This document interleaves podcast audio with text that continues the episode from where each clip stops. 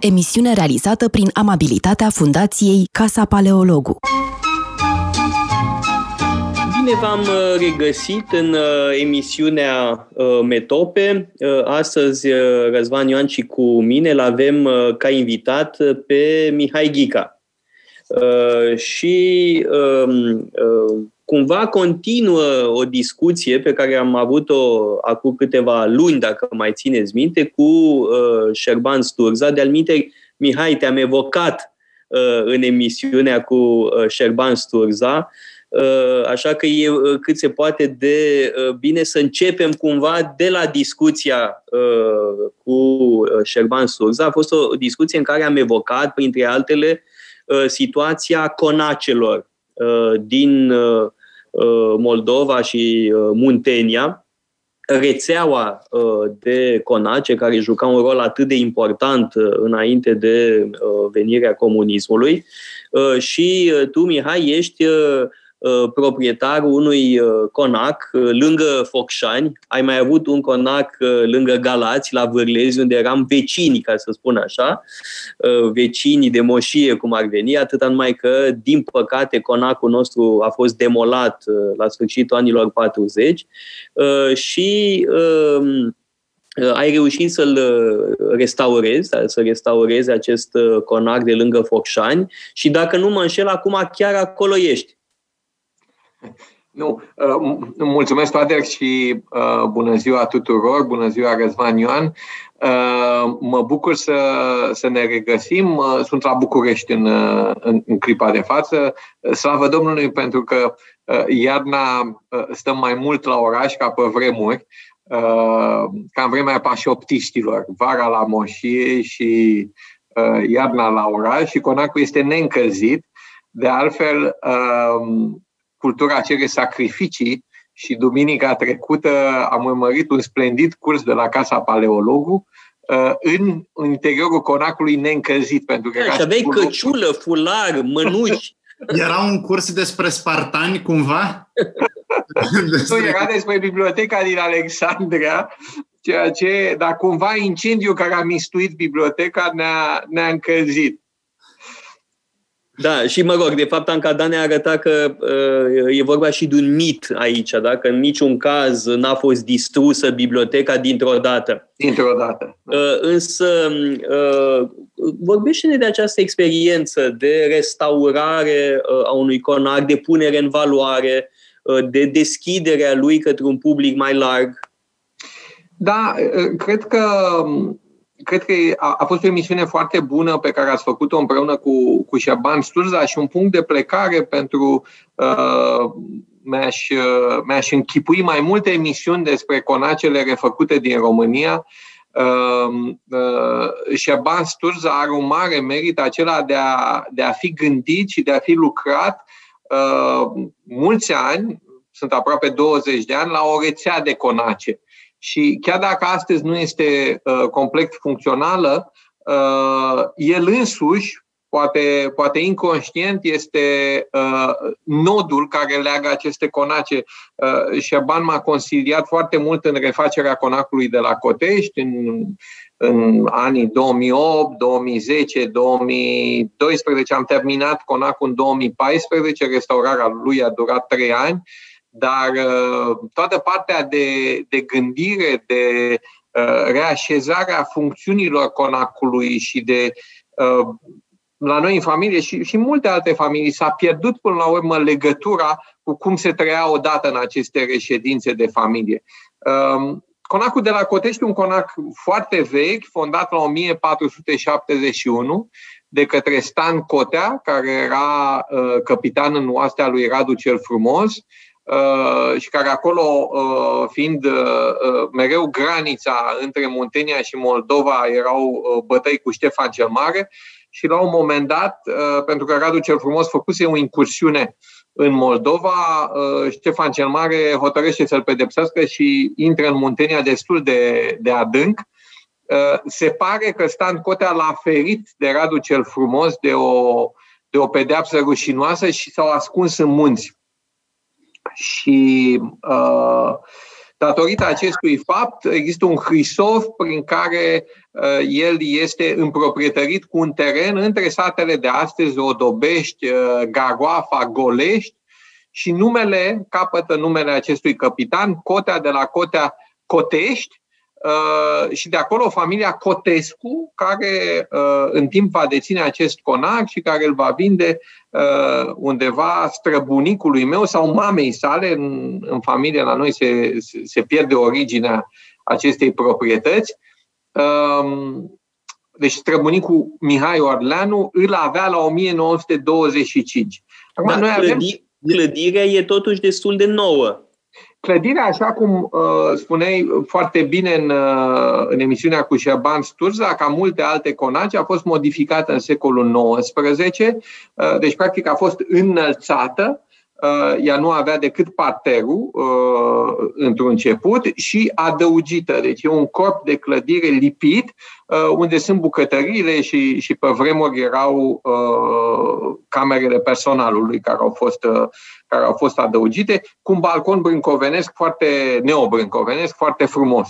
Așa, deci astea sunt niște adăugiri undeva de uh, uh, 1800, 1000, da, 1800 târziu. A, deci Conacul are două părți, una foarte veche și una, da. a doua cea din secolul XIX. Nu, aș spune mai degrabă una veche uh, și una mai recentă, uh, pentru că e un, e, e un conac foarte frumos. Eu am uh, fost de mai multe ori și mulțumesc pentru asta lui Mihai, însă e un conăcel relativ mic, ceea ce e un mare avantaj da. pentru că, asta spun ție, Răzvan, Uh, conacul de la Vârlezi era mult mai mare și mult mai greu de gestionat. Era o bătaie de cap infernală. Eu țin minte uh, ce nervi își făcea uh, Mihai cu problemele uh, pe care le generează un conac mare în care nu poți să stai. Cu totul alta era situația lui Radu Miclescu, uh, care avea un conac foarte mare, Uh, însă stătea uh, cea mai mare parte din timp acolo. Ori pentru un om activ, uh, cum este Mihai Ghica, e imposibil să stai tot timpul să ai grijă de un conac mare. Ori talia lui este ideală, aș zice, Mihai. Este și faptul că aveți două clădiri e iarăși un avantaj. Acum, trebuie să spun că eu am, am nimerit odată în, în, în plină iarnă într-o cameră care este expusă vânturilor din mai multe părți și îmi aduc aminte și acum de, de gerul uh, din, uh, nu mai știu exact ce an, știu că a fost o, o te, un visco îngrozitor, uh, după care am plecat cu toții către conacului Miclescu de lângă Botoșani și a fost teribil, cu alertă de înzăpeziri, chestii păi, de asta. A, dacă ați uh, scăpat de conacul de la Vârlezi, acum eu trebuie să vă spun că familia mea, mă rog, bunicii mei din partea mamei sunt de la Vârlezi, așa că... Ah, ce mică Asta e este extraordinar, absolut extraordinar. Asta este scoop. Breaking news, se întrerupe da. emisiunea, Răzvan Ioan vine de la Vârlezi. Da, acum problema mea e că nu avea un conac. Asta e, mă simt oarecum... Uh, în inferioritate aici. Resentimentar.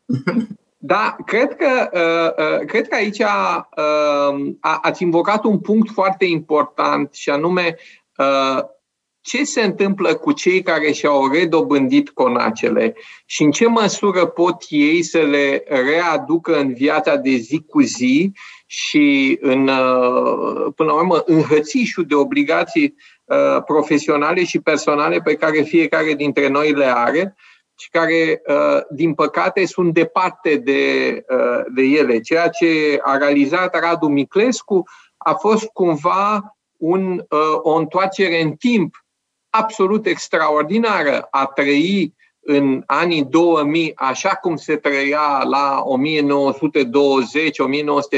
la Conac și a face practic conacul să supraviețuiască, să trăiască din uh, exploatările agricole, uh, e un exercițiu de forță pe care nu l-am mai întâlnit uh, uh, nicăieri. Da, e unic. E, e absolut unic. unic. Ce a făcut Radu Miclescu e unic, nu se poate compara uh, cu nimic. E unic și avea totodată determinarea de a trăi acolo uh, vreme de 8-9 luni pe an este absolut extraordinar. Momentele pe care le-a invocat Oader erau, dacă nu mă înșel, în decembrie 2016, când ne-a prins un viscol teribil. Nu, cred că mai înainte de 2016. Nu uh, poate fi decât 2015, da, da. da. Uh, da. Noi l-am inaugurat în, în, în 2014, ar putea fi 2014, da. Mă rog, pe raport, faptul este că ne-a prins un viscol, a căzut linia electrificată, practic, care unește Focșani de Tecuși, deci toată zona era fără lumină. La epoca respectivă, nici măcar nu aveam un generator, Uh, deci noi ne-am, uh, ne-am amuzat o zi întreagă să stăm cu toții uh, în salon și să un bun prieten al nostru, Tudor Gitianu, a pregătit mămăligă la ceaun, la șemineu. Nu știu dacă ți amintești toate. Nu, eu n-am prins toate fazele astea, cred că am plecat mai repede. Dar erai cu, cu, cu prietena noastră, Ruxanda Beldiman, Era cu care, și, da. cu care jucai are o, o nuvelă, are o nuvelă Pătrășcanu, Pătrășcanu tatăl, da. scriitorul, da? Înzăpeziți. Da? Și este o temă da, de, cum să spun, înzăpezirea la Conac, da, tot în Moldova și rămâi acolo cu ani, eventual. Da. Dar revenind la uh, modalitățile de a, uh, găs- de a pune în valoare uh, Conaci. Da. Da? Pentru că asta este marea uh, provocare. Uh, uh, îți mărturisesc că uh, mă cam enervează să-i aud pe unii proprietari că nu știu ce să facă și să caută uh, să vândă cât mai repede. Chiar mă enervează și avem unele cunoștințe comune Uh, nu pun, nu au imaginație deloc în privința a ceea ce ar putea să facă. Dar uh, vorbește-ne despre felul în care tu, uh, voi puneți în valoare acest conac și despre cum se pune problema din punctul de vedere al patrimoniului, al valorificării patrimoniului.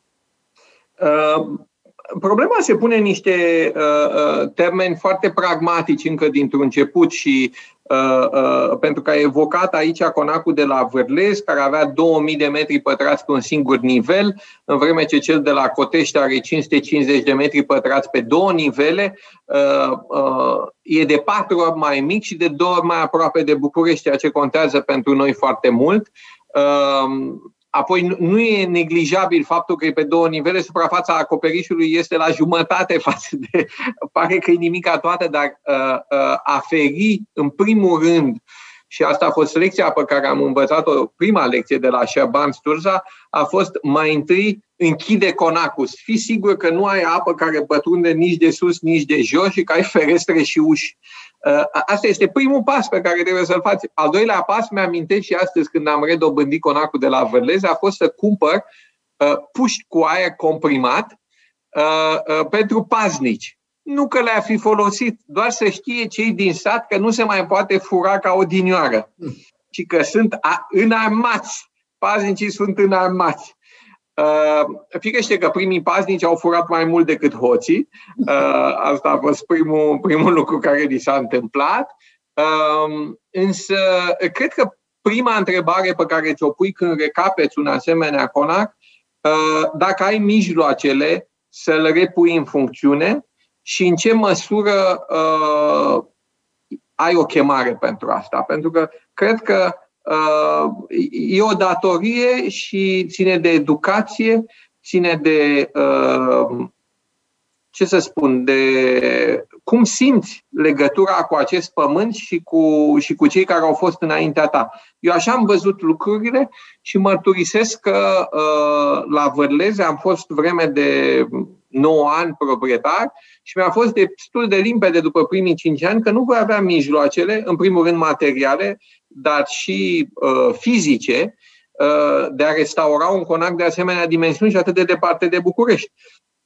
Dar nu mă împăcam cu ideea să las de izbeliște sau pe mâna oricui ceva ce am considerat a fi un privilegiu de a-l primi înapoi și care a aparținut bunicii mele, străbunicului meu și așa mai departe. Era un conac uh, Gheorghiadi uh, acolo. Am găsit această soluție de compromis aceea de a uh, vinde acest conac unui bun prieten care locuiește și astăzi acolo uh, și de a cumpăra celălalt conac al familiei. Aceste două conaci erau în, uh, în concurență.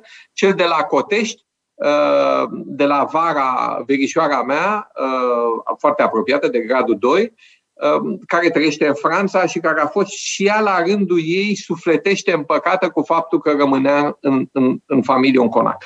Deci eu cumva, asta este legatul meu mai departe copiilor mei, că am salvat un conac al familiei și datoria lor și um, am spus uh, uh, asta lui Alecu, este să nu-l vândă niciodată, orice ar fi, măi, tu nu-l vinzi.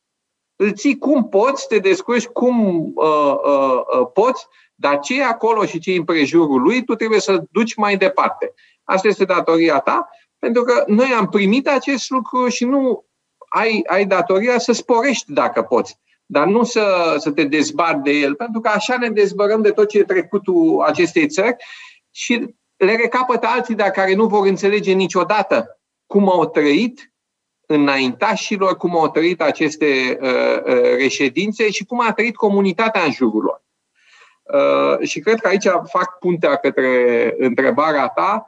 Uh, încerc să creez niște punți cu comunitatea, cu, uh, cu primarul în primul rând, cu Muzeul Alexandru Vlahuță, care este la 15 km de, uh, uh, de Cotești, uh, uh, cu Focșaniu, cu uh, uh, Teatru Pastia din, din uh, Focșani, care este uh, iarăși, uh, uh, opera unui om extrem de generos, Maiorul Bastia, care și-a dat tot avutul pe care l-a avut ca să creeze un teatru și un ateneu, uh, acum 110 ani, și sunt singurele instituții de cultură și astăzi, după 110 ani, în Focșani, făcute nu de o instituție publică, ci de un om care a avut această n-a avut copii și a avut această menire de a, de a face un teatru și un ateneu. Deci cred că lucrurile acestea trebuie să trăiască în continuare împreună și uh, să comunice între ele, să facă niște evenimente culturale și dacă vom avea timp vom mai vorbi despre... Uh, hai să facem un uh, eveniment cultural de mare impact și anume pauza publicitară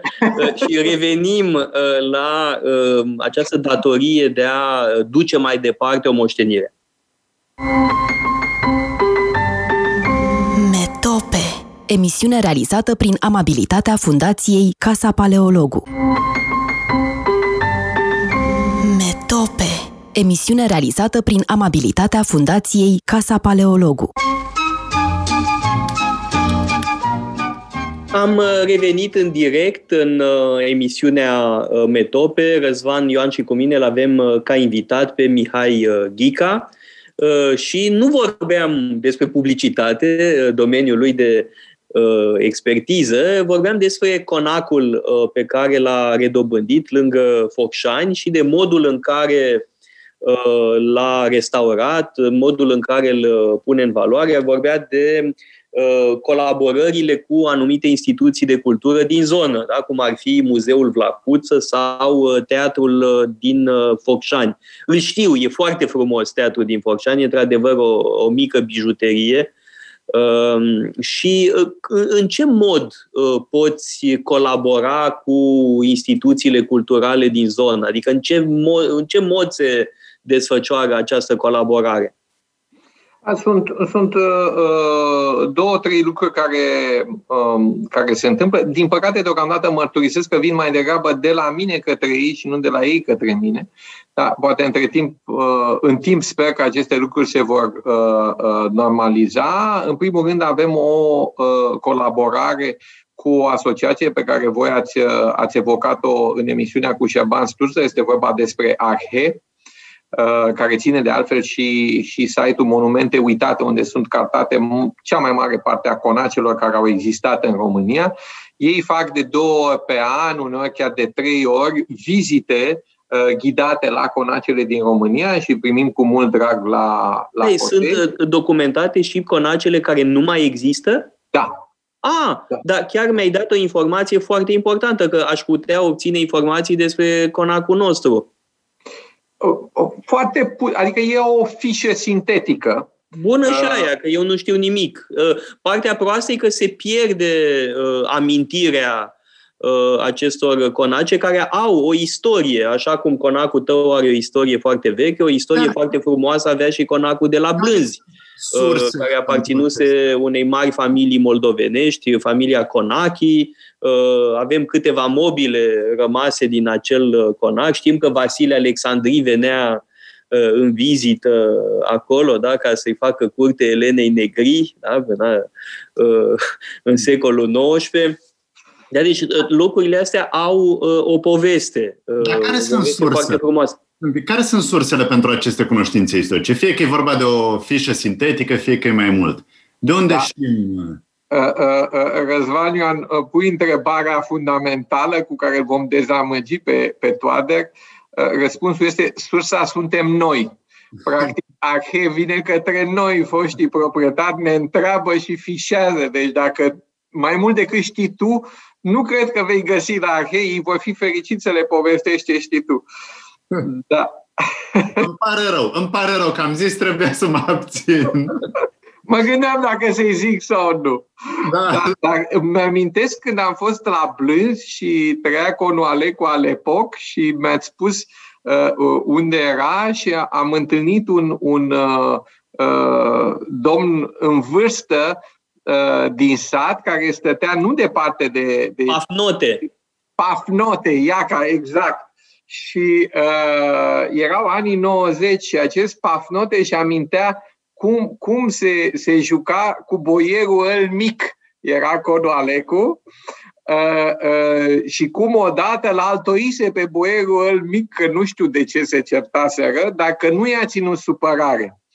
Și uh, povestea, de fapt, drama acestui conac care s-a pierdut și cum uh, uh la Blânz, odată ce s-a făcut naționalizarea, a avut loc, sigur că uh, uh, toată tu știi povestea asta bine, uh, s-au adunat comuniștii din sat și au discutat ce menire să-i dea conacului. Și de regulă se găsea o, într-un mod probabil absolut întâmplător, dar just găsea o menire publică a acestor conace. Deveneau fie școală, fie cazarmă, fie primărie, fie dispensar, spital. Și în cazul de față erau niște oameni extrem de înrăiți care au spus nu, îl dăm jos să nu mai rămână nimic de la boier.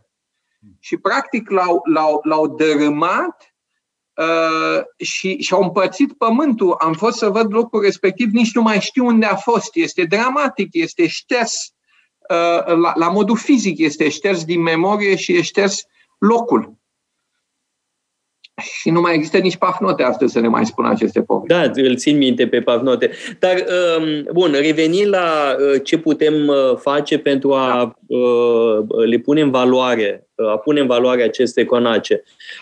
Am știu ce face Șerban Sturza la Țibănești. Da. Bun, știu câte ceva din ce faci tu la Cotești. Da. Ai, ai organizat diferite evenimente culturale, concerte, da. Uh, marea întrebare e ce se va întâmpla, de pildă, cu uh, Conacul Miclescu uh, de la Călinești, acum că nu mai este printre noi Radu Miclescu și este, într-adevăr, cum să spun, cel mai frumos, da? cel mai impunător și cel mai bine restaurat dintre toate conacele pe care le știu eu. Da, fără îndoială fără îndoială. Uh, cred că uh, uh, menirea lor este uh, aceea de a rămâne deschise, de a rămâne vii.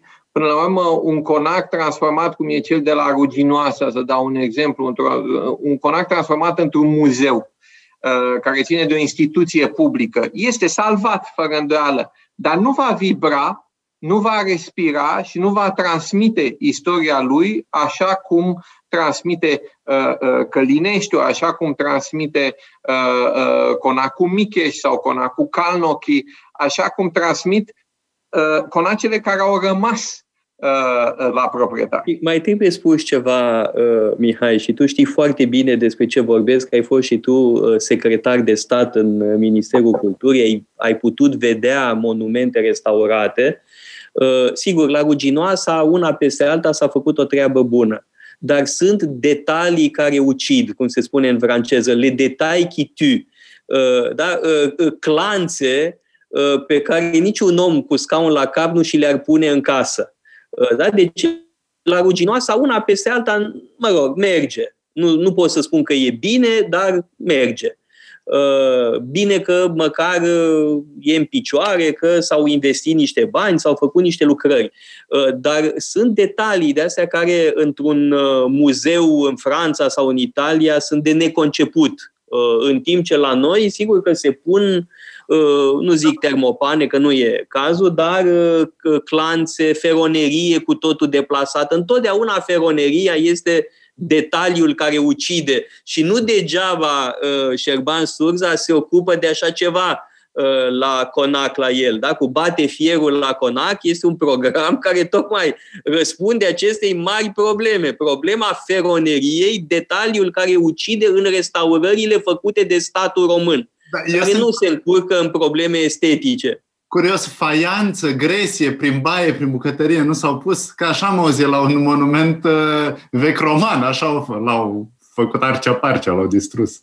Nu, da, sunt, sunt, sunt uh, până, la, până la feronerii și la clanțe, uh, uh, sunt conace care sunt desfigurate. Uh, mergeți la Dumbrăveni, de pildă. Eu, eu am aflat de la localnici trecusem de, de zeci de ori prin fața a ceea ce a fost odată conacul Ghica și Atenansele, care la drumul mare, astăzi e o instituție care ține de primărie, sunt mai multe instituții într-unul singur, nu mai cunoști nimic practic. Este placat cu polistiren, fațadele nu mai au niciun fel de, de uh, decor, geamurile sunt toate cu tâmplărie de plastic și geam termopan, uh, iar clanțele sunt de la Dedeman, cum bine spunea uh, toate da, mai Da, numai că Uh, conacul de la Dumbrăveni nu a fost restaurat de uh, Ministerul Culturii. Uh, el este în posesia primăriei locale. De altfel, trebuie da. spus ceva, Mihai. Nu este conac Ghica la origine, ci Balș.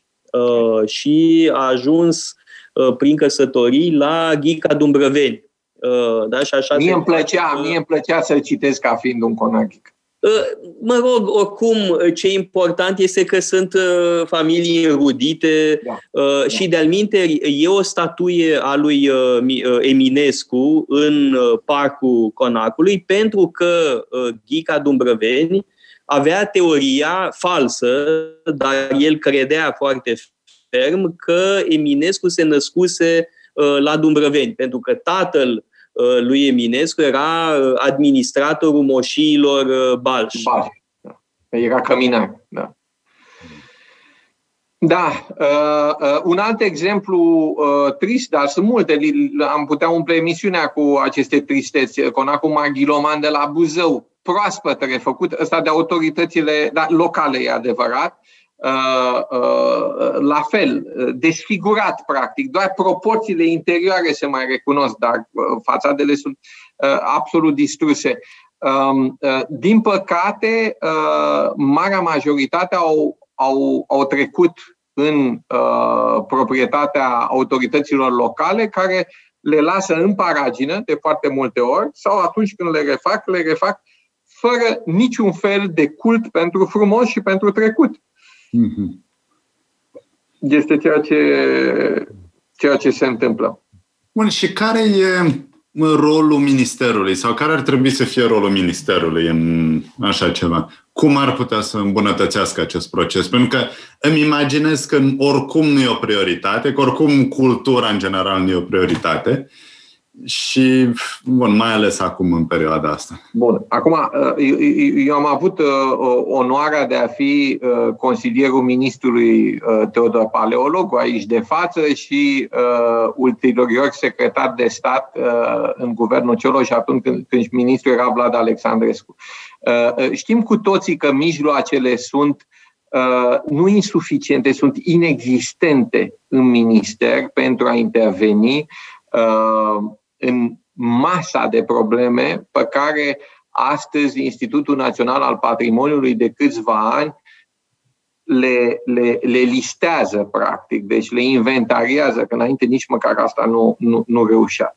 Și atunci ceea ce, uh, într-un mod onest, aș putea spune, și la, la modul ideal aș spune că ar trebui ca un ministru al culturii uh, care să aibă uh, statura unui ministru al culturii, uh, uh, și, și, în primul rând, cultura necesară uh, să se așeze la masa guvernului și să spună că nu vrea să fie penultimul la masă, pentru că miniștrii la masă sunt așezați în ordinea importanței. Pe mâna stângă a primului ministru și nici măcar pe mâna dreaptă, uh, ultimii la masă sunt ministrul culturii și apoi ministrul relației guvernului cu Parlamentul care de obicei e un băiat simpatic de partid, care Ei, nu face mare lucru. Mai aveam doi după mine pe stânga.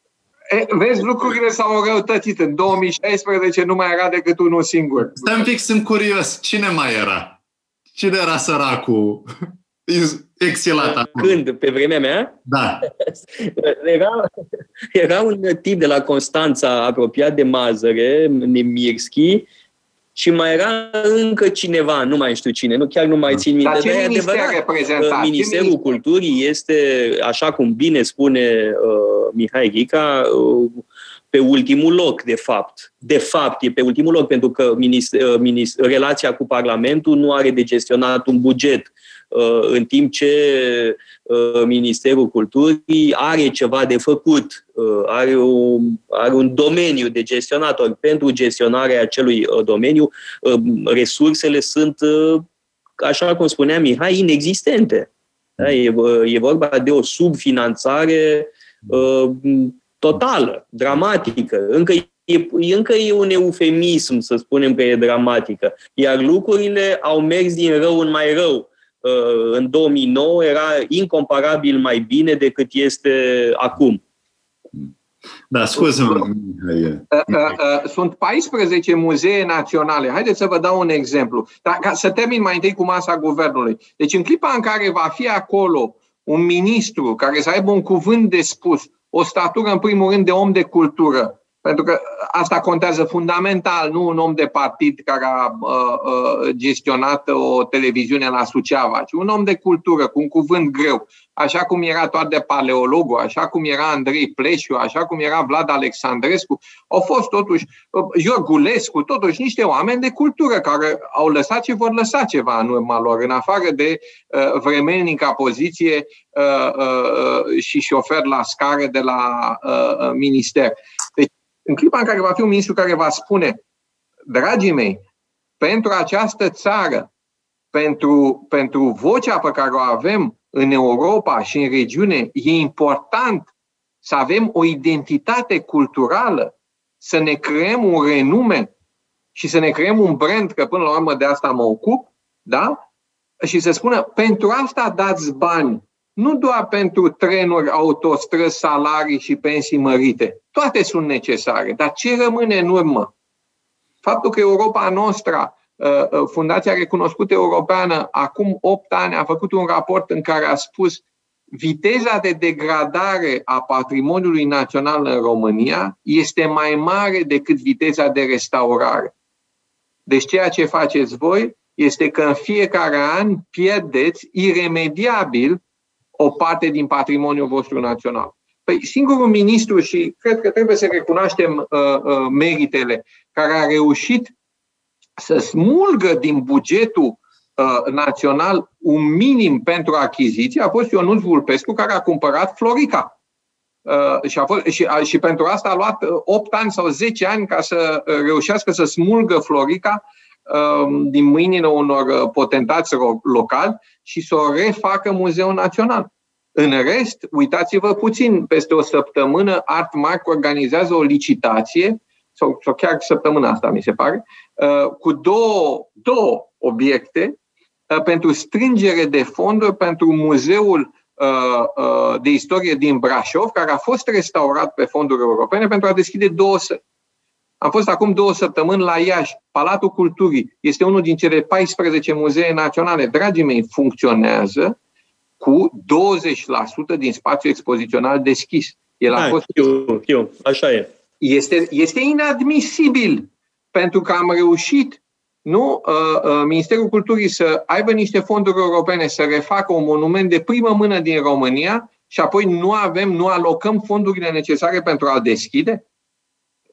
E, e, e de negândit și atunci întrebarea voastră ce facem cu conacele? Păi ce să facem cu conacele? Ceea ce poți să faci în calitate de uh, uh, minister al culturii și autoritate locală prin departamentele, practic prin direcțiile de cultură, este să supraveghezi ceea ce fac proprietarii privați. Și acolo unde autoritățile locale nu au capacitatea, îmi pare rău, dar eu sunt un, un, un adept al liberalismului și, și al pieții. Eu cred că acele conace trebuiesc date, nici măcar vândute, date unor investitori care să se angajeze să le readucă la viață, sub îndrumarea INP-ului. Asta este singura soluție dacă vrei să le salvezi. Și care sunt perspectivele? Ar fi uh, investitori, proprietari privați dornici să obțină astfel de conace, astfel de monumente? Cum uh, arată piața aici? Piața nu arată bine, pentru că piața nu există, practic. Uh, sunt foarte puțini oameni care își pun această problemă, sunt foarte puțini oameni care uh, uh, se gândesc că ar putea să trăiască altfel decât într-o casă pe malul lacului Snagov, în casa de vacanță.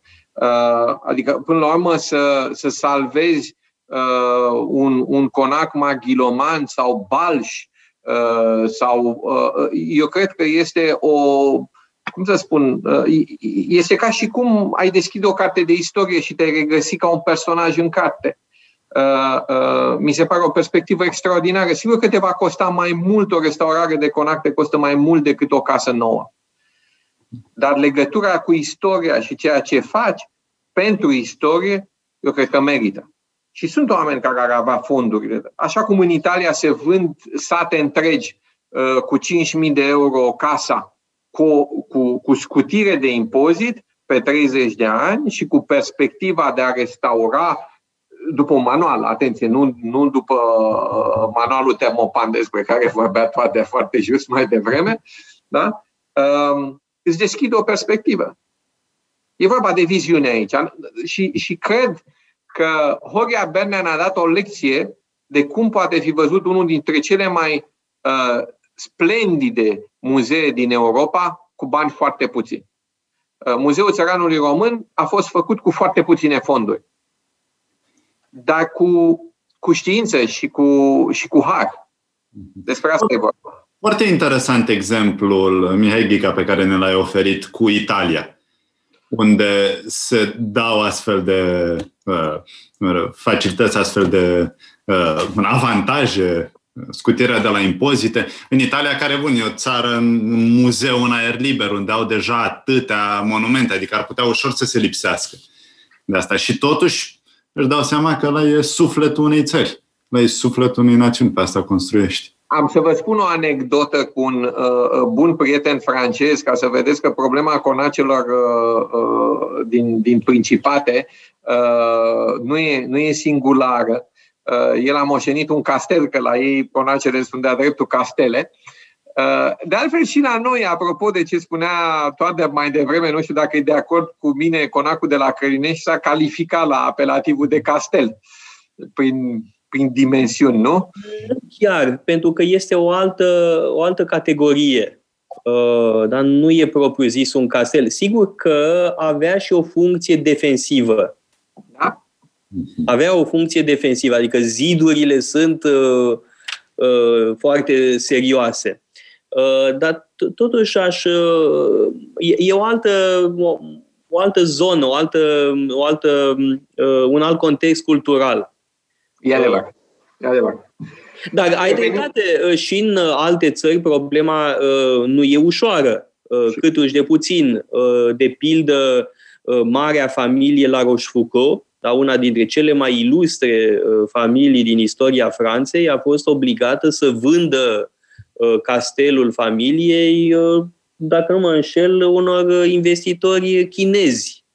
Poate exact. că mă înșel, nu știu dacă erau chinezi sau nu, dar uh, ori chinezi, ori, ori din Arabia Saudită, ori din Emirate, dar în orice caz uh, e vorba de o pierdere foarte gravă pentru istoria Franței.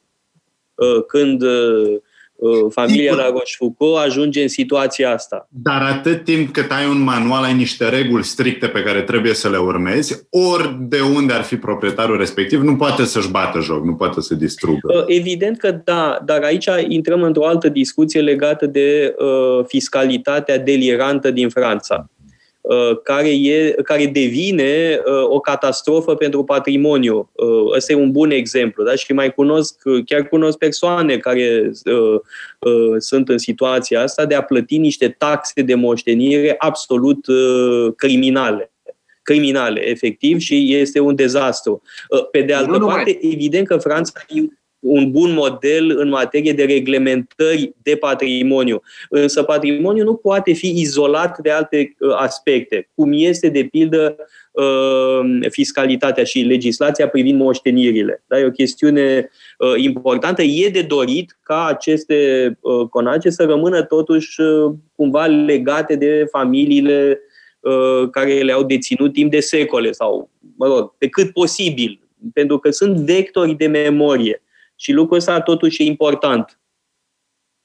Da, vă, vă dădeam exemplu uh, meu cu uh, o, o familie din, din nobilimea mică franțuzească care a moștenit un castel și unde doamna a rămas singură trăia la castel și ca să poată trăi practic și întreține castelul cât de cât, uh, primește turiști. Și uh, uh, ei vin în, în weekend în vizite scurte Ehm, și ea uh, spune, bun, acum am să vă ofer un ceai sau o cafea și ea ia comanda și spune, da, ce doriți, ce doriți și se spune trei cafele și cinci ceruri și spune, mă duc la bucătărie să dau ordinele. Și ea se duce și repede își pune ceva haina de bucătărie și pregătește totul și pune tava și după aceea, după 5 minute, se întoarce și spune Iată, comanda dumneavoastră a sosit de la bucătărie și o aduce ea pe o tavă uh, oaspeților. Asta este, e, uh, ține de, de comedia zilelor pe care, le, pe care le trăim și până la urmă, așa cum spui, a, a fost obligată să vândă unor americani care erau la concurență cu niște chinezi, uh, pentru că nu mai putea, turnul se scufunda în apă, pentru că încă mai avea uh, uh, șanțul de apă, șanțul protector în jurul castelului, cu Le Pont-Levis, care, bine, în zilele noastre, sigur că nu mai era posibil să-l ridici, era lăsat, dar uh, apa, rațele și vegetația își uh, urmau cursul. Mhm. Da. da. Și îmi... Vorbeai mai de... Da, mi imaginez... Vorbeai mai devreme de... Uh, nu, îmi imaginam că, uite, în Anglia sau în Scoția, unde există un, da. Bineînțeles, uh, castele foarte vechi, dar acolo sunt din cu totul altă epocă. Și acolo cred că sunt într-o cu totul altă stare de funcționare. E mult mai greu să le rădai uh, publicului și totuși se fac eforturi uh, uh, susținute acolo. Bun, și familia regală britanică are uh, proprietăți în Scoția și, bineînțeles, e, e mult mai ușor când ai astfel un, un astfel de patronaj. Acum mă gândesc dacă n-ar trebui președinția României, de exemplu, să se implice, să patroneze un astfel de efort. Președintele asta face, patronează diverse lucruri, dar trebuie să aibă ce să patroneze înainte de a patrona. Pentru că odată ce ar fi uh, o astfel de figură care s-ar implica activ, poate că lucrurile s-ar mișca mai bine. Am avut un candidat la președinție care sunt sigur că a făcut multe lucruri pentru patrimoniu. Da, absolut, evident că da. Uh, da, vreau să te întreb, uh, Mihai, ai evocat mai devreme muzeul Vlahuță. Da. Uh, mai sunt, cum să spun, elemente de cultură locală da, la, de care să te ratașezi.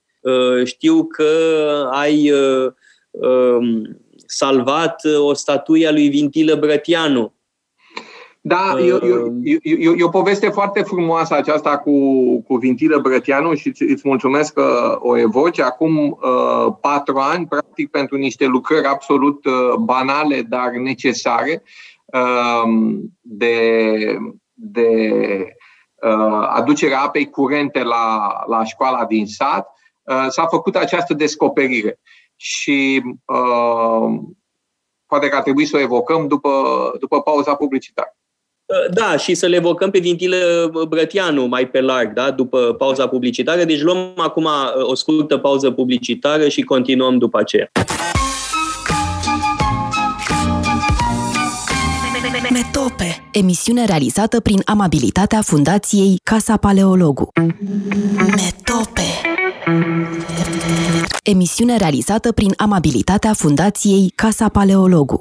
Am uh, revenit în direct în uh, emisiunea uh, Metope. Îl avem ca invitat pe Mihai Ghica. Vorbeam despre conacul familiei sale de lângă Focșani și despre o statuie pe care a descoperit-o, să zic așa, a repus-o în circuit, o statuie a lui Vintilă Brătianu. Spune-ne puțin povestea acestei statui, că e destul de amuzantă, eu știu. Da, acum, uh, acum patru ani, uh, prin uh, săguința autorităților locale, primarul, care este un om foarte întreprinzător, care a făcut multe lucruri pentru, pentru comună, făcea lucrări de apă curentă pentru școala primară din sat, care în partea, partea superioară a a satului, partea cea mai de sus, să nu credeți că categorisim satul într-o parte superioară sau inferioară.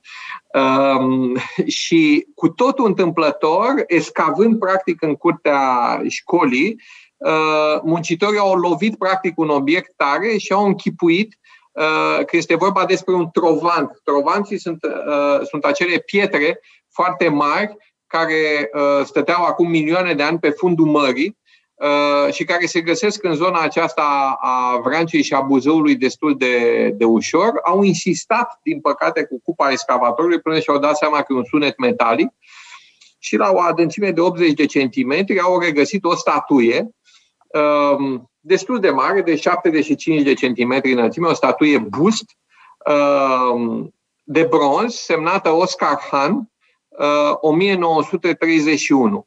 Uh, Um, statuia, din păcate, deteriorată de uh, excavații și și de timp, uh, a fost depozitată în uh, atelierul primăriei, uh, de unde am preluat-o și într-o uh, colaborare foarte bună cu autoritățile locale, uh, am, dus-o la, am adus-o la București, a fost restaurată de cel mai bun restaurator Uh, pentru partea de bronz, Alexandru Siminic, care de altfel s-a... Îl știu, îl știu pe da. Alexandru Siminic, este remarcabil, într-adevăr. E un om excepțional care de altfel s-a ocupat și de restaurarea unei alte statui a lui uh, uh, Oscar Han, cea de la Tișița, uh, statuia eliberării. Uh, și uh, am clasat-o la, uh, prin uh, Ministerul Culturii, uh, mai întâi ca monument de patrimoniu clasa B, apoi, după ce a durat foarte mult timp, s-a constatat că nu era bine clasată, că de fapt trebuia clasată ca monument de for public, ca să o poți pune pe un postament afară. Deci am reclasat-o, am trecut pentru cei care au trecut prin uh, interstițiile Ministerului și toate necesitățile unei clasări, știți cu toții că nu e simplu. Uh, Uh, am reușit să fac acest lucru și apoi cu un uh, uh, proiect păstorit de un arhitect local. Este vorba de domnul Mihai Mândru, un tânăr arhitect din Focșani, și cu, cu ajutorul lui Alecu Beldiman, care are firește un ochi foarte bine format de, de profesor și cu o largă experiență, am reușit să facem un monument foarte decent și să-l repunem pe soclu. La Cotești am refăcut uh, și micul pac uh, care este lângă primărie uh, și din punctul acesta de vedere am avut toată deschiderea din partea primăriei. Asta a fost o donație pe care am făcut-o satului. Am spus că odată ce am terminat conacul, mai trebuie făcut ceva și pentru comunitate. Așteptăm doar uh, președintele Partidului Național Liberal, sper la primăvară, Uh, să vină la inaugurare, pentru că un vintilă brăteanu semnat Oscar Han nu se repune pe soclu în fiecare zi. Și dacă uh, tatăl n-a avut parte de inaugurare la București, la piața Universității, uh, măcar uh, fiul al doilea să aibă parte de o inaugurare cum se cuvine la Cotești și sper să fie, uh, sper să fie de, de bună augur pentru a readuce în, uh, în memoria colectivă un om excepțional care uh, a, a muncit foarte, foarte mult pentru, pentru țară um, și de când am, am descoperit că era vorba despre el, am citit multe lucruri despre el și uh, mi se pare formidabil, de pildă când, când a, în timpul primului război mondial, când a fost refugiat împreună cu, cu regele și cu guvernul la Iași, el și-a lăsat familia la București. Și toată lumea i-a spus, uh, vintilă, dragă, dar nu-ți iei nevasta, copilul, pe vintilică pe care sigur că l-ați cunoscut.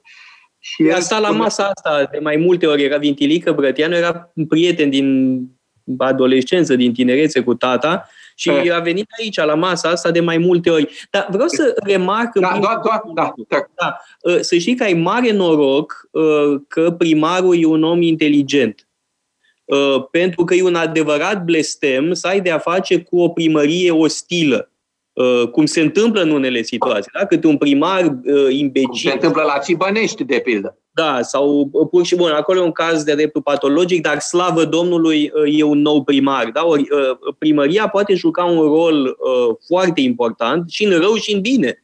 Uh, sunt unii primari care își dau seama uh, că este o șansă extraordinară Uh, să aibă în comunitate pe cineva ca tine sau ca Șerban Sturza sau uh, uh, Radu Miclescu. Radu Miclescu era foarte implicat în viața comunității și asta putem spune acum, nu? Că, că ajuta câteva zeci de familii, o făcea în mod constant. Dar am și câteva întrebări. În primul rând, cine este Oscar Han și de ce e important? Și apoi aș vrea să vorbim despre Vintilă Brătianu și ce căuta statuia lui Vintilă Brătianu Brătianu acolo. Sigur, sigur, toate. Uh, uh, termin povestea cu uh, exilul la Iași, când toată lumea îl întreba, dar de ce ți-ai lăsat familia la București? Și el spunea, se rupe țara în două, îmi rup și eu sufletul în două mi se pare atât de frumos și uh, alții spuneau, uh, uh, el avea moșia, uh, se despărțise puțin de Florica și cred că a stat mereu în umbra celui mai important om politic uh, uh, român, a fratelui lui, al lui Ionel Brătianu și el a, a luat uh, uh, moșia mamei sale, care era uh, Pia Caliopi Pleșoianu, uh, de la Mihăiești, unde a și uh, murit de altfel. Uh, și din când în când îi reproșau diversi prieteni și îi spuneau, vintilă dragă, dar de ce nu te ocupi mai mult de moșia ta de la Mihăiești, lași lucrurile și nu uh, urmărești agricultura, ce se întâmplă acolo. Și el spunea, îmi pasă mai mult de avutul țării care e în starea în care e decât de avutul meu. Uh, un lucru foarte frumos foarte, foarte frumos și uh, a fost evocat, am aici uh, uh, câteva ziare de la, de la moartea lui Vintilă Brăteanu, uh, ziarul Viitorul, nu știu dacă îl vedeți, după pierderea marelui român Vintilă Brăteanu. Organul de partid. Organul de partid, dar și ziarul Dimineața, tot din 25 decembrie, Uh, din care am să-mi permit să vă uh, uh, citesc câte ceva, un lung discurs al lui Nicolae Iorga, n-am să vi-l citesc pe tot, bineînțeles, dar Iorga vorbea foarte, foarte bine și, și, și spunea Iorga, atât el cât și fratele meu au făcut totul ca să mă distrugă din punct de vedere politic, dar nu le-am purtat, purtat ranchiună și în final, Yoga spune, oamenii cei mai tari sunt și oamenii cei mai simțitori. Cui lipsește tăria, nu poate să aibă simțire. Cui lipsește simțirea, niciodată nu îi va veni darul acela de stăpânire și energie. Nicolae Iorga a rostit discursul cu vocea sugrumată de emoții și s-a așezat plângând în fotoliu. Uh, uh, ținea foarte mult la Vinti de Brăteanu, deși a fost uh, adversar politic, apoi foarte frumos în numele Partidului Poporului a vorbit Octavian Goga, care l-a evocat în, în plenul Parlamentului, spunând Vintile Brăteanu a fost omul cinstei personale ireproșabile. Nimeni în vremea de astăzi, și subliniez, asta se întâmplă la 1930, în vremea de astăzi, a tuturor îndrăznelelor, n-a umbrit onestitatea lui. Viața noastră publică va trebui să urmeze acest îndreptar moral pentru a clădi temelii trainice pentru ziua de mâine. Foarte, foarte frumos, un altul spunea, a fost un, un iluminat al dragostei de neam. Um, practic, de ce acest monument se află la uh, Cotești? Um, m-am întrebat, m-am întrebat mult timp cine, pe cine reprezintă, au, au fost diverse voci care spunea, spuneau, dar poate e vorba de Ionel Brătianu, de fapt. Um, Ioana Beldiman, care este uh, uh, profesoară la uh, școala de bele arte, spunea, nu îmi dau, îmi dau seama după amprenta părului, este ca o amprentă digitală, că este vorba despre uh, Vintilă Brăteanu. Uh, Mihai Sturza, de asemenea, uh, l-am consultat în această materie.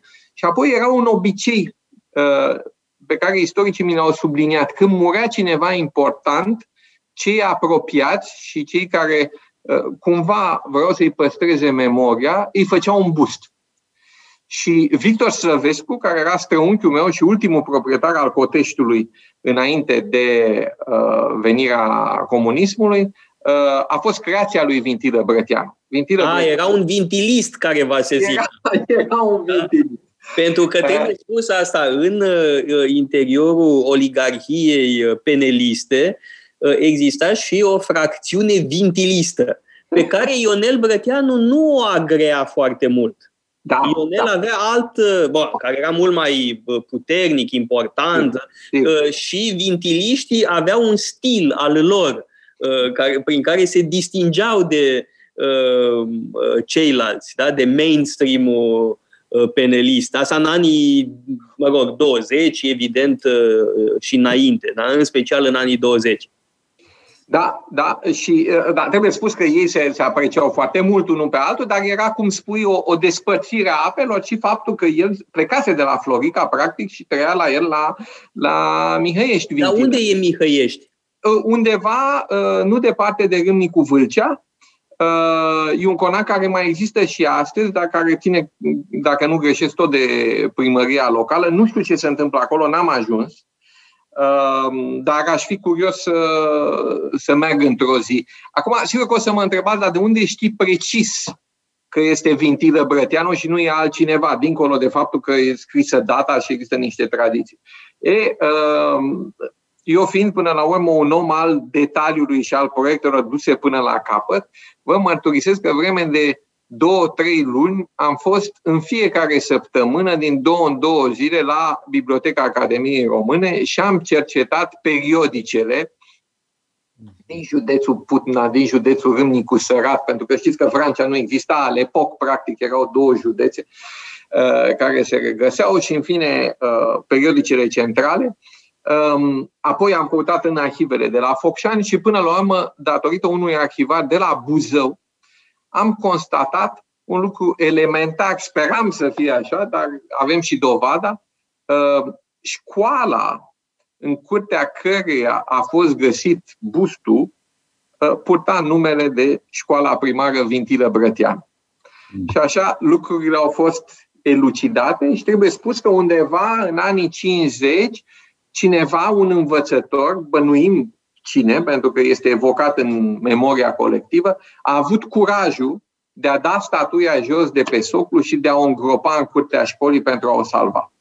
Uh, deci cred că din asta, din, din asta e făcută salvarea patrimoniului de multe ori, uh, din sacrificiu unui om care a uitat de sine și de riscurile pe care o asemenea acțiune o presupune ca să salveze un bun cultural.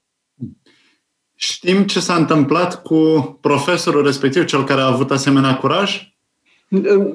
Nimic rău. Slavă Domnului, nu a fost arestat, nu a fost depistat. Noi îl bănuim și, și, și mai mult decât atât, există și cel puțin încă un erou, dacă nu doi eroi necunoscuți, pentru că vă mărturisesc că am deplasat statuia asta de mai multe ori în, la București, la uh, domnul Siminic și înapoi, și înapoi la Cotești, în Conac și apoi pe postament. ea nu poate fi deplasată de un singur om. Deci el a avut cu siguranță cel puțin un ajutor. Și oamenii aceștia au păstrat a secretul. a avut complici într-o acțiune contrarevoluționară. Da, da, da. Și a reușit să se ascundă până la capăt.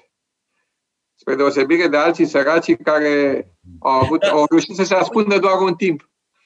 Uh, acum am uh, evocat uh, această statuie da. și eventual mai spune-ne puțin despre Oscar Han. Cine este Oscar Han? Care este importanța lui? Da, o, o, Oscar Han este fără îndoială unul dintre cei mai importanți uh, uh, sculptori uh, de la începutul secolului 20.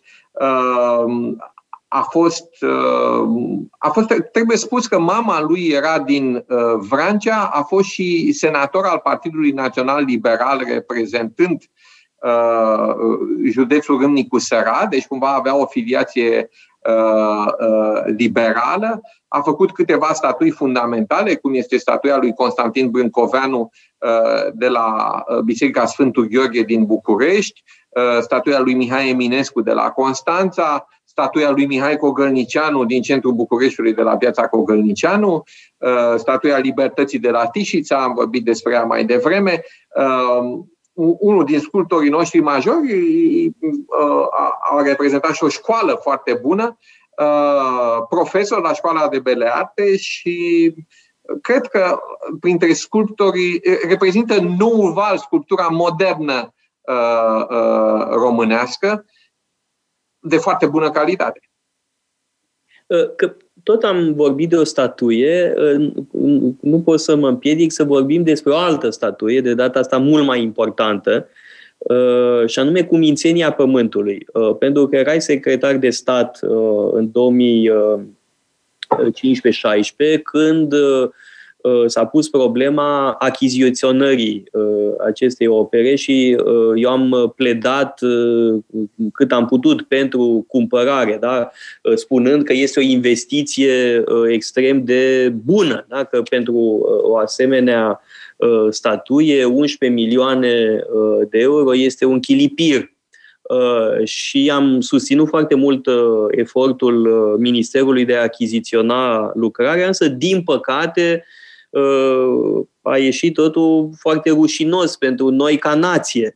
Dacă n-am fost în stare să achiziționăm această lucrare, nu s-au adunat uh, suficienți bani, iar guvernul nici n-a mai dat înapoi banii celor care au donat. Bun, am donat și noi, nu pot să spun că am donat foarte mult, dar mă gândesc la alții care au donat mai mult uh, da, decât uh, câteva sute de euro. Da, haideți să vorbim și despre această uh, operă atât de importantă, pentru că de atunci nu se mai vorbește. E culmea, de patru ani de zile nu se mai vorbește despre cumințenia Pământului și mi se pare absolut consternant și revoltător.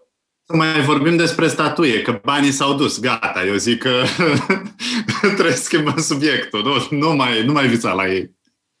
Uh, nu, te, te, trebuie spus uh, on tout bien tout honneur, ca să zic așa, că uh, Ministerul tardiv, noi am prevăzut în primul rând în uh, ordonanța de urgență că banii, în cazul în care nu se va ajunge la suma de 11 milioane, banii vor fi returnați uh, uh, donatarilor. Uh, eu am, am văzut practic acest uh, proiect ca fiind unul esențial. Am donat uh, tot salariul pe care îl căpătasem la minister pentru cumințenia pământului, ca secretar de stat se adunaseră niște bani, o sumă suficient de mare și i-am uh, redobândit, uh, cred că la finalul lui 2018, dacă nu greșesc. Deci, Bravo! Bravo. mai târziu. Da, Eu da. n-am redobândit nimic. A, a, mai așteaptă o leacă. Am un prieten care a redobândit acum în decembrie se fac plățile. Ah, mare în lucru. În decembrie și-a recăpătat banii. Uh, uh, Port o, cumva o, uh, o culpă morală pentru că te-am încurajat și pe tine și pe mulți alții să doneze și voi, având încredere în mine, ați donat și cumva ați rămas păgubiți. Lasă că eu am convins pe alții, am și eu o culpă morală dacă e să o luăm așa. Um, da, e un proiect la care am ținut foarte mult, a fost proiectul principal de care m-am ocupat la Ministerul Culturii, am fost responsabilul acestui proiect, dacă e cineva să fie urechiat că nu s-a făcut până la capăt, cu siguranță că eu aș fi primul. Trebuie spus că aici Dacian Cioloș și Vlad Alexandrescu mi-au, mi-au oferit un, un sprijin esențial Uh, practic, uh, Vlad Alexandrescu punându-se în bătaia puștilor uh, opoziției. Gândul meu a fost acela de a negocia un preț corect pentru un bun care revine în patrimoniul național, deci nu un preț de piață, pentru că sigur că pe piață s-a vehiculat. Nu uitați, Cumințenia Pământului este una din operele fundamentale a lui Constantin Brâncuș. Criticii de artă spun că e cea mai importantă care există în România uh, și pentru că este unică. Deci este în uh, calcar, făcută în calcar crinoidal. În 1907, el tocmai ajunsese la Paris, pusese în atelierul lui Rodin. Uh, e momentul în care el trece de la Uh, abordarea clasică la sculptura modernă. Uh, deci e, e, e o operă fundamentală a lui uh, Constantin Brâncuș și e păcat să o pierdem. S-a vehiculat prețul de 20 de milioane de euro, era și prețul pe care cerea familia la momentul respectiv. Eu mi-am dorit foarte mult să ajungem la un preț de 10 milioane, Uh, din păcate, în negociere, sau mă rog, din păcate, așa s-a întâmplat, am avut totuși o înțelegere foarte bună, trebuie spus, cu, cu familia și comunicare bună și uh, niște oameni uh, absolut uh, bine educați, uh, cu un discurs ponderat și cu, uh, cu înțelegerea situației Uh, și dorind cumva să rezolve această problemă. Nu e, e ca un conac până la urmă. Nu e ușor să ai uh, în proprietate um, o operă de artă de o asemenea învergură, fără să fii pregătit pentru asta, în primul rând, din punct de vedere financiar. Adică nu o poți ține în salon la tine pe, uh, pe masa din salon, pentru că e un risc uh, enorm. O pui într-un muzeu, muzeul îți spune uh, și nu e ipoteză, asta, asta este realitatea. Îți spune, noi nu avem bani să asigurăm această statuie, deci nu o putem expune. Uh, așa că stă undeva ascunsă într-un, uh, într-un depozit. Unde e acum statuia? Acum mi-e teamă că ea este din nou uh, într-un safe într-o bancă. Nu știu unde este. Ea a fost, uh, ea a fost dată afară, statuia, într-un mod absolut inadmisibil Uh, de către directoarea Muzeului uh, Național de Artă a României uh, și depusă într-un safe într-o bancă. În clipa în care am ajuns la o înțelegere scrisă cu proprietarii de 11 milioane de euro, am convenit cu ei să o expunem. A fost expusă la Muzeul Cotroceni, Uh, vreme de mai multe luni, dar datorită campaniei de publicitate și efortului pe care uh, guvernul României l-a făcut și uh, unor oameni care și-au oferit sprijinul uh, în această campanie, Victor Rebenciuc, Oana Pelea, Dragoș Bucurenci, uh, Toader, uh, mulți, foarte mulți, Mircea Cantor, foarte mulți, au Andrei Pleșu, au vorbit pentru statuie, Gabriel Liceanu a publicat un text. Deci multă lume, intelectualitatea românească s-a regăsit în jurul acestei uh, cauze. Uh, dintr-o dată, numărul de vizitatori se triplase la Muzeul Cotroceni. Și ni s-a spus, ni s-a semnalat că e deja periculos să fie prea multă lume care vine acolo, așa că iarăși vieții proprietari s-au trezit cu statuia în brațe uh, și am găsit cel mai bun loc cel mai sigur loc pentru a expune statuia la Banca Națională. Deci atunci am avut o înțelegere foarte bună cu Muguri Sărescu și ne-am zis unde poate fi mai sigur decât acolo unde e tezaurul României, Muzeul Băncii Naționale. Uh, și a fost un parteneriat, cred eu, uh, bun, uh, unde uh, regret uh, și cred că am făcut o greșeală a fost în a închipui că vom putea strânge 6 milioane, din, 6 milioane de euro din donații publice. Um, și uh, vă spun care a fost ideea mea la vremea respectivă. Guvernul Ponta negociase cu proprietari și le oferise un preț ridicol de 5 milioane de euro pentru statue. Bineînțeles că proprietarii au refuzat această sumă. Gândul meu a fost unul de strategii de imagine și de a nu pune practic într-o lumină proastă guvernul Cioloș, primul ministru și ministrul culturii, de a promite mai mult din, până la urmă, din rezerva publică decât promisese guvernul Ponta. Și, și asta a fost, am spus, eu nu am să păgubesc punga publică, de, deși, sincer, 11 milioane pentru o statuie de o asemenea învergură merita cu prisosință. Da, nu cred că era o pagubă pentru nimeni. Și... Absolut. Absolut. Când, când ne uităm uh, faptul că ne-am împrumutat cu 10 miliarde în uh, anul 2020 uh, pentru niște măsuri sanitare făcute într-un, în disperare, practic, uh, ce erau 11 milioane? Nimica toată. Dar uh, asta a fost gândirea mea, să nu promitem, să nu uh, păgubim bugetul cu mai mult de, decât a promis guvernul Ponta. Era vorba de 5 milioane, 6 milioane le vom strânge din donații private.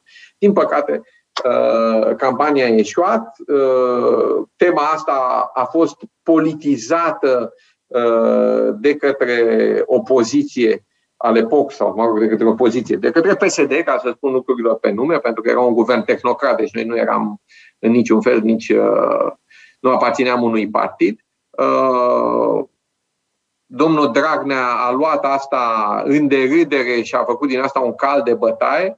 Uh, și asta arată cumva și e, e, e o busolă pentru unde ne aflăm. Și lipsa de educație, dacă poți ridiculiza și transforma o temă culturală care a fost pentru prima dată, cred că un guvern a creat o asemenea o asemenea polemică națională pentru un bun cultural. Devenise subiectul numărul unu, miza numărul unu a acelui guvern. Uh, gândiți-vă că tot restul se vorbește de pensiile speciale, de pensii, de angajări, de investiții, de uh, ce e mai, mai important, de taxe. Da, e, fără îndoială, Mihai, este meritoriu și este și meritul lui Dacian Cioloș că a fost preocupat de acest lucru, dar pe de altă parte ă, este și un bilanț negativ, ă, Sigur. în sensul că nu am reușit ceva important ă, și aici ar fi mai multe lucruri de spus. În primul rând, timpul era cam scurt, chiar foarte scurt, Uh, pentru că uh, trebuie câțiva ani ca să aduni o sumă mai uh, importantă, cum e de pildă cazul Scoției. Scoția a cumpărat cu zeci de milioane, nu mai știu exact suma, 60 sau 80 de milioane sau 90 de milioane, nu mai știu exact uh, suma, uh, niște tablouri de Tizian, da? faimoasele uh, tablouri de Tizian cumpărate de uh, Scoția. Ehm, sigur că e mult mai mult decât în cazul României, dar au avut timp uh, pentru așa ceva. Iar pe de altă parte există, uh, din păcate, o problemă de mentalitate. Uh, asta cred că povestea cumințeniei Pământului ne pune în față și o oglindă, o oglindă a societății românești și a unei anumite indiferențe Uh, acest scepticism coroziv, uh, că sunt și unii oameni care uh, și-ar fi dorit ca lucrarea să fie achiziționată, dar nu credeau că e posibil. Și într-un fel au avut dreptate, dar este genul de profeție care se realizează singură. Avem de-a face cu un scepticism coroziv, repet, un scepticism în sine e foarte sănătos, Însă aici e vorba de un scepticism incapacitant, paralizant, care iată că uh, duce la situații de uh, acest gen. Uh, avem o scurtă pauză uh, publicitară și revenim uh, peste câteva minute să continuăm uh, discuția cu uh, Mihai Ghica. Metope Emisiune realizată prin amabilitatea Fundației Casa Paleologu. Am uh, revenit în uh, direct uh, în emisiunea Metop împreună cu Mihai Ghica. Evocam achiziționarea nereușită a cumințeniei pământului. Regretăm cu toții că nu a mers până la urmă întreaga operațiune, dar sper din toată inima că până la urmă Uh, va intra în uh, posesia statului român. Spune-ne, Mihai, care sunt perspectivele ca acest lucru până la urmă să se realizeze. Păi, acum îmi pun, îmi pun ochelarii sau pălăria de economist uh, și îți spun că în următorii doi ani uh, nu mă aștept să se întâmple ceva uh, decât, decât dacă, încă o dată, vom avea un uh, prim-ministru uh, cu o viziune și de, de, de formație uh, culturală. Uh, pentru că altfel orice om care vede lucrurile uh, din punct de vedere al unui finanțist va spune deficitul a explodat, uh, nu avem de unde uh, crește salariile, pensiile, probabil că ne îndreptăm și către o recesiune economică. Toate aceste bunuri trec la lux sau categoria nice to have, ca să zic așa. Sunt multe lucruri care ar putea fi cumpărate. Castelul Brand, de pildă, e, ar fi bucuroși proprietarii să, să revină, să-l poată uh, vinde statului. Atâtea conace care, care ar, ar putea fi salvate și, și câteva esențiale. Um, da, în primul rând să redeschidem muzeele pe care le avem. Uh, Muzeul Național de Istorie, care este de, de uh, cred că 14 ani închis. Și, Lucrările au început, dacă nu mă înșel, în 2003 sau 2004. Da, nu știu ce lucră, lucrările de, uh, de dezafectare, ca să zic așa, dar practic proiectul a fost o licitație câștigată, contestată, uh, refăcută. Nu, sunt, sunt, sunt multe lucruri în cultura română care cred că ar trebui puse pe, pe șine și făcută puțină ordine. Mi-e teamă, cum spuneam, cu mințenia pământului, unul din proprietari, Dinu Viloiu, nu mai este în viață, de altfel, uh, era un om remarcabil și cu mult, mult umor. Uh, mi-e teamă că până și proprietarii probabil că au pierdut speranța. Dar ei nu pot să, uh, cum să spun, să colaboreze cu muzee din lume uh, pentru expunerea lucrării? ar putea să colaboreze uh, cu condiția ca uh, Ministerul Culturii să-și dea acceptul. Uh, pe de altă parte, dânsi nu au făcut un demers în acest sens, nu, nu sunt la curent cu așa ceva. Cred că primul lucru de dorit ar fi ca această statuie să fie, să fie expusă în România. Și primul demers, spun mereu asta, dacă nu sunt fonduri publice, trebuie să te duci către privat. Uh, uh, sunt festivaluri, sunt evenimente culturale, uh, festivalul de teatru de la Sibiu, de pildă, care are, este susținut 80% din fonduri sunt fonduri private. Festivalul de film Transilvania de la Cluj, aproape jumătate sunt fonduri private. Se pot face lucruri, dar trebuie ca cei care conduc muzeele și cei care au o destinere culturii în mână să iasă din această mentalitate de asistați ai guvernului. A veni uh, la Ministerul Culturii să cer sprijin, și eu mă obișnuisem deja, știam, nu ne mai sprijiniți puțin, acel sprijiniți puțin însemna nu un sprijin moral, ci un sprijin financiar. Bietul minister avea și dădea toți banii pe salarii, de fapt. Și asta se întâmplă multe, și asta se întâmplă și în sănătate.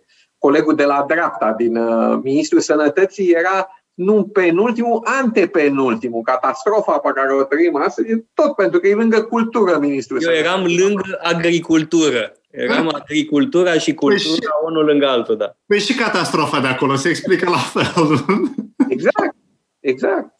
Exact. Adică când mai cade cât un, uh, uh, uh, cât un turn de biserică, așa cum s-a întâmplat acum câțiva ani, la Biertan, dacă nu greșesc. Nu, nu la Biertan, uh, la Rotbav la Rotbach, uh, da? ne întrebăm, rămânem uimiți, vai de mine, dar cum s-a ajuns aici? Păi o să mai cadă încă câteva.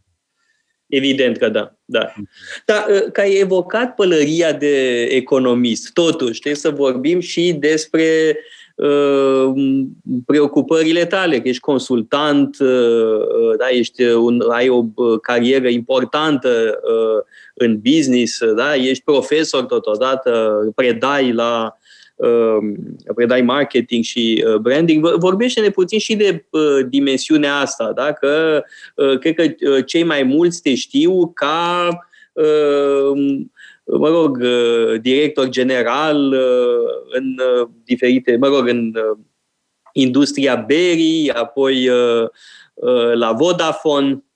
Dar mai mult despre bere. Am vrea să știm mai mult despre, cât mai mult despre bere. Da, da, da, da, da, da. Trebuie spus că uh, l-am fascinat tot timpul pe toate cu noile mărci de bere pe care le lansam. În special berea noroc.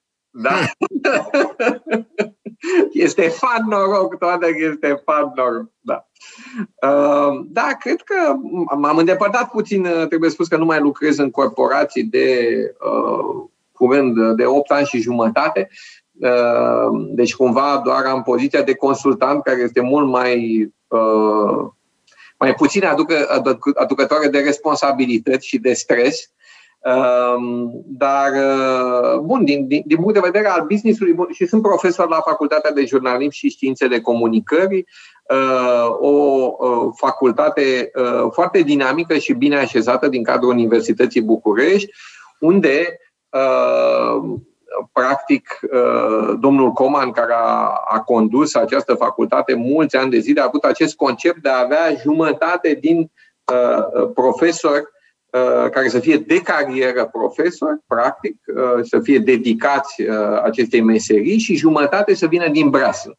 Eu sunt, fac parte din jumătatea aceea, din, din practicienii care predau acolo deja de șase ani Um, perspectivele uh, nu sunt cele mai roze, uh, cel puțin astăzi. Piața de publicitate este o piață uh, care a crescut foarte mult în, în, în ultimii ani, până anul trecut, 480 de milioane de euro total piață în 2019, vorbim de cifre nete aici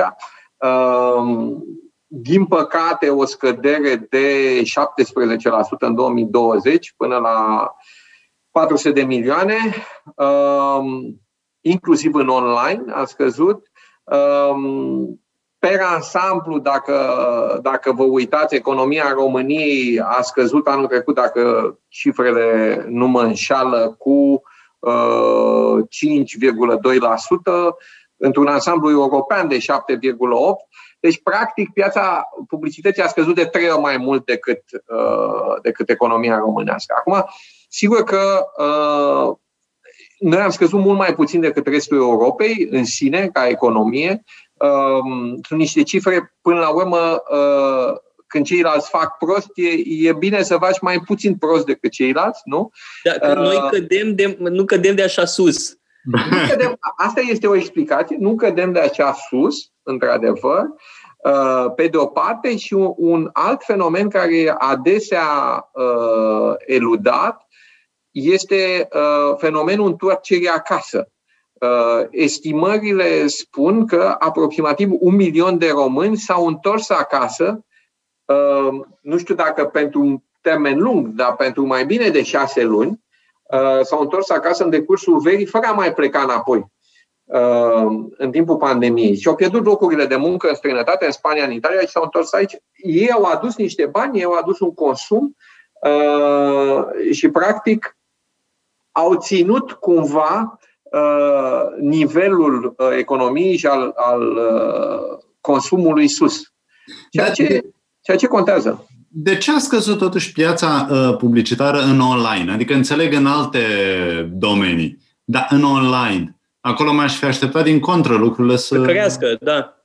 Da, online a scăzut mai puțin decât, uh, uh, decât alte domenii, dar uh, bine, decât uh, outdoor-ul, de pildă, care a, uh, care a scăzut cu mai mult de 50%. Uh, de ce a scăzut online? Nu a scăzut online pentru că în online, așa cum spunea uh, CEO-ul lui Procter Gamble acum uh, 2 ani, spunea Uh, dragii mei, e o piață de comunicare pe care nu o înțelegem încă bine. Toată lumea are impresia că e bine să investești în online. Dar eficiența online-ului este greu de a fi măsurată. Și în ce măsură online-ul influențează într-adevăr uh, tiparul de consum, uh, încă lucrurile nu sunt clare. Fără îndoială că online-ul are o influență enormă Uh, prin social media asupra comportamentului de zi cu zi, dar publicitatea în sine, publicitatea clasică, nu funcționează în online. Um, te bazezi mult mai mult pe recomandări, pe grupuri, uh, um, pe oameni care au aceleași interese sau pe oameni care vor să răstoarne ceva. Fie că e vorba de uh, Putin, fie că e vorba de partidele tradiționale, fie că e vorba, nu știu dacă ați citit în ultimile zile știrile, de grupul de pe Reddit care a decis să uh, uh, meargă împotriva marilor bănci care, uh, uh, ieri era știrea asta, care contau pe scăderea uh, prețului uncii de argint. Și practic s-au precipitat toți acești mici, mici investitori de pe Reddit să cumpere cu toții argint ca să crească prețul. Și a ajuns Uh, uh, argintul la 30 de dolari uncea, pornind uh, în aprilie era la 15 dolari uncea. Deci, practic, se redesenează dinamica lumii prin social media și prin online. E, sunt niște fenomene pe care noi nu le înțelegem încă. Așa cum uh, s-a redesenat dinamica uh, prin televizor, așa cum s-a redesenat prin carte, Uh, cred că astăzi, prin social media, lucrurile ce se întâmplă în Rusia, de pildă, mie mi se pare extraordinar și este un fenomen social media. Uh, este, numai că acolo, eu vă spun, sunt foarte sceptic. Adică, da, sigur vor fi demonstrații, sigur online nu contează. N-am fi văzut uh, documentarul despre Palatul lui Putin altfel, dar hai să nu ne grăbim să vorbim despre cum va arăta Rusia după Putin, că nu pleacă nicăieri. Nu. Nu, nu, yeah. fără îndoială, dar uh, sunt lucruri care, care sunt, uh, sunt altfel, să zic așa. Uh, uitați-vă, eu, dacă vorbim de tendințe economice care m-au surprins în 2020, uh, piața de artă, de pildă, a crescut cu 30%. E, e, e o piață foarte mică, încă o dată, de vorbim probabil de uh, uh, 10, poate, poate 15 milioane de euro anual. Dar hai poate 20 dacă luăm uh, și partea, partea invizibilă, să zic așa. Bun, dar să ai o creștere de 30% în piața de artă. De ce? Pentru că oamenii au stat acasă, s-au uitat mai mult pe pereți, uh, n-au mai plecat în străinătate, nu și-au mai cheltuit banii pe vacanțe exotice sau mai puțin exotice, pe orice fel de vacanță, au rămas cu niște bani în buzunar și au zis, bă, știi ce, ce ar fi să cumpăr un tablou? Da? Ce ar fi să cumpăr, uh, uh, ce știu eu, un, uh, un album, uh, chirnoagă sau ce ar fi să cumpăr, uh, uh ce știu eu. Cei care sunt cei mai bine inspirați uh, da. cumpără cursuri la Casa Paleologo. Pe care le pot urmări online. Pe care le pot urmări online. Și adevărul e că uh, uh, uh, pentru noi a fost un an decisiv aș spune, uh, anul 2020, uh, pentru că m-a forțat până și pe mine uh, să îmbrățișez progresul tehnologic. Dar voi mă știți, și Mihai și Răzvan, știți cât sunt de reacționar, de, de retrograd și de rezistent la progres. Ei bine, pandemia a fost un mare șut în fund care m-a propulsat înainte. Eram principalul obstacol către trecerea Uh, online. Iar asta va rămâne. Uh, va rămâne chiar când uh, vom relua cursurile acasă, vom continua să facem și cursuri online cu lectori care pur și simplu nu sunt în România. Alin Suciu tocmai a terminat un curs extraordinar despre Evangheliile apocrife și profit de ocazie să spun că la ultimul curs efectiv a fost un scoop. Ne-a spus ceva care este premieră mondială despre Evanghelia lui Iuda, care infirmă total uh, interpretarea lui Bart Ehrman, de pildă, despre Evanghelia uh, lui uh, Iuda. Uh, alți lectori, cum este și Anca Dan uh, sau uh, Mihaela Timuș, uh, specialist în uh, zoroastrism, Alin Fumurescu uh, din Texas. Asta uh, e o dezvoltare uh, pe care o datorăm uh, acestei reorientări. Uh, da, e uh, un aspect important. Scuze că am uh, divagat puțin, Mihai, dar cred că este în, în același registru. Da? Absolut. Dar e, e, e și în partea cealaltă, nu doar a profesorilor, Uh, dar și în partea cursanților. Adică am avut uh, bucuria de a, de a urma uh, cursul pe care Anca Dan l-a ținut despre Biblioteca din Alexandria împreună cu fiul meu, Alecu, care este student la Universitatea din Malta. Și ne-am regăsit... Alecu a mai fost și la un curs de-al meu despre Ronald Reagan. Da, iaca, iaca, iaca. Deci, eu, eu cred că e un mare plus din, din, din punctul acesta de vedere uh, și că a, a existat un, un progres. Uh, și, și unele din instituțiile publice au fost forțate să treacă în online. De pildă, uh, oficiul de cadastru și publicitate imobiliară, care avea o aplicație gata făcută, dar care nu-i dădea drumul, de a da acces tuturor birourilor notariale să-și downloadeze singure din, din baza de date, să-și scoate extrasul de carte funciară pe loc, practic. Asta e o imensă revoluție da. în birocrația românească. De ce nu-i dădeau drumul să Era un secret bine păzit. Era un secret de stat. Din conservatorism. Din conservatorism. Sunt alte lucruri care nu s-au schimbat deloc, din păcate, dar OCPU s-a schimbat. A mhm. trecut totul în online, nu mai depui nimic fizic. Deci totul e, se, Dar se poate... vă întreb altceva pe amândoi, pentru că toți trei predăm uh, în uh, instituții de stat. Uh, Mihai Ghica predă la Facultatea de Jurnalism și Comunicare, iar Răzvan Ioan și cu mine predăm la Facultatea de Științe Politice. E, cum este cu online-ul la studenții de la stat? Că mie nu mi-e clar dacă ne ascultă toată lumea sau nu. Mie mi-e clar că nu. Că nu.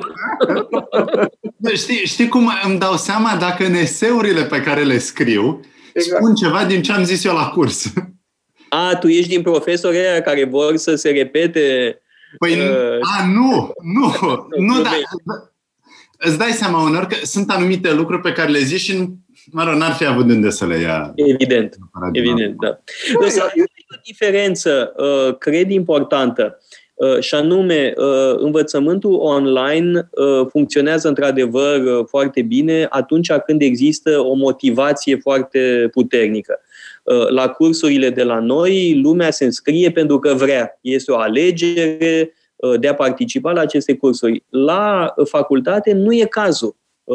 Chiar dacă sunt opționale, tot e vorba de o formă de obligație.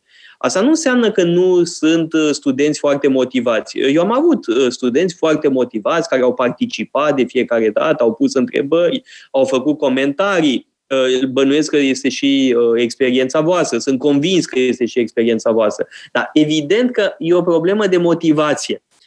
Și învățământul online funcționează și ca un turnesol da? îți arată uh, clar cine e motivat și cine e mai puțin motivat. Da, uh, uh, toate, dragă, absolut. Eu, eu tocmai am corectat uh, examenele studenților mei și mărturisesc că cei șase, atât erau șase, care țineau camerele deschise și care veneau la curs, dar cu camerele deschise, toți au luat 10. Cei care erau prezenți, dar cu camerele închise, s-au clasat mai jos, 8, 7, 6, iar cei care uh, nici măcar la curs nu, nu aprindeau computerul, ca să zic așa, uh, erau la nota 5. Uh, că n-am picat pe nimeni anul ăsta. Da, am ce generos! Da. da, Sper nu, că ne aud studenții noștri ca să-și dea seama că suntem cu ochii pe ei. Eu cred că din punct de vedere al învățământului, eu nu-mi imaginez cum un copil poate să învețe să scrie uh, de, de, privind profesorul și clasa pe un ecran. Adică, Evident. Cine îl corectează și dacă în aceeași clasă mai are și un frate care face ora de sport între timp, cum uh, uh, uh, mamele mele trăiesc într-un apartament de bloc și deasupra se cutremură tavanul pentru că vecinul are ora de sport. Și uh, vibrează și învățătoarea le spune mai sus, copii, săriți mai sus.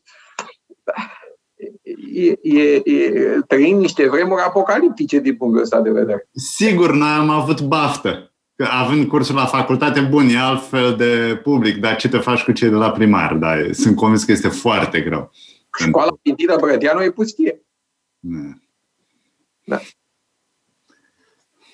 Și stă statuia lui uh, Vintilă Brătianu fără să fie admirată de tinerele generații din uh, Costești. Uh, Să știi că în drumul către școală o, o admiră și acum am și scris că de regulă mă vedeau acolo și mă întrebau, dar cine e nenea asta? Da, e, acum, a- acum au aflat, uh, dar um, cred că o statuie, o clădire de patrimoniu, uh, un, un semn cultural într-un sat mai cu seamă, e un factor de civilizație. Și cred că Da, fie, categoric, fie, în mod special. fiecare dintre noi, dacă poate să facă un dar, uh, fie și un discurs, fie și o ușă deschisă uh, uh, pentru consăteni, ajută. Uite, ă, ăsta este un gând cu care chiar putem încheia, pentru că este un gând foarte frumos ă, și ă, cred că ai foarte mare dreptate, dar în, în mod special în comunități mai puțin, mă rog, expuse cultural, evident că o statuie, un conac, un eveniment cultural poate fi ceva care schimbă existențe, efectiv, poate să schimbe traiectoria unui copil, să o schimbe uh, în bine. Da? De aceea cred că uh, ar fi grozav să te clonăm, uh, Mihai, da? uh, să-l clonăm nu numai pe Șerban uh, Sturza, dar să te clonăm și pe tine. Uh, bun, e vorba și de uh, generații, da? și uh, nu știu, Alecu, fiul tău, cum iese, dar bănuiesc că și el va trebui clonat la un moment dat, Uh, mai cu seamă dacă va avea același uh, entuziasm uh, pentru continuarea unei moșteniri, așa cum ai tu. Mulțumesc! Mulțumesc! Noi îți mulțumim uh, foarte mult. Uh, a fost o discuție foarte agreabilă în orice caz. Uh, sper și instructivă, pentru că am vorbit despre Oscar Han, despre Vintilă Brătianu, despre Brâncuș, despre Conace, puțin de tot. Uite, ar fi trebuit să vorbim mai mult despre familia ta, despre Vladimir Ghica, despre alte figuri importante din domnitorii Ghica, evident. Da, rămâne să vorbim altă dată. Știu că nu, ție nu prea-ți place să vorbești despre familie. Adică, da? Că, că nu am niciun merit că m-am născut în familia Ghica. E o, o sumă de responsabilități. Acolo să vorbească da. istoricii despre ei, am toată, toată cinstea și sigur că merită pomeniți, dar uh, cred că dăm socoteală pentru ceea ce facem, nu pentru ce au făcut predecesorii. Da, da, să, da. Nu, e... să nu le știe bim din meritele lor, asta da, e important. E bine să ai un sfânt în calendar, da? pe Vladimir Rica, sigur că e calendarul catolic, dar e foarte bine să ai un sfânt acolo. Uh, de altfel, um, știi foarte bine asta, că uh, tatăl meu l-a cunoscut foarte bine pe Vladimir Ghica în anii 20-30 și că a avut o importantă influență și în familia noastră.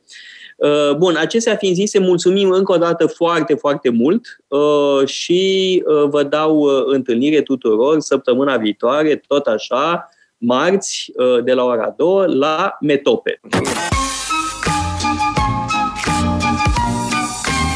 Metope, emisiune realizată prin amabilitatea Fundației Casa Paleologu.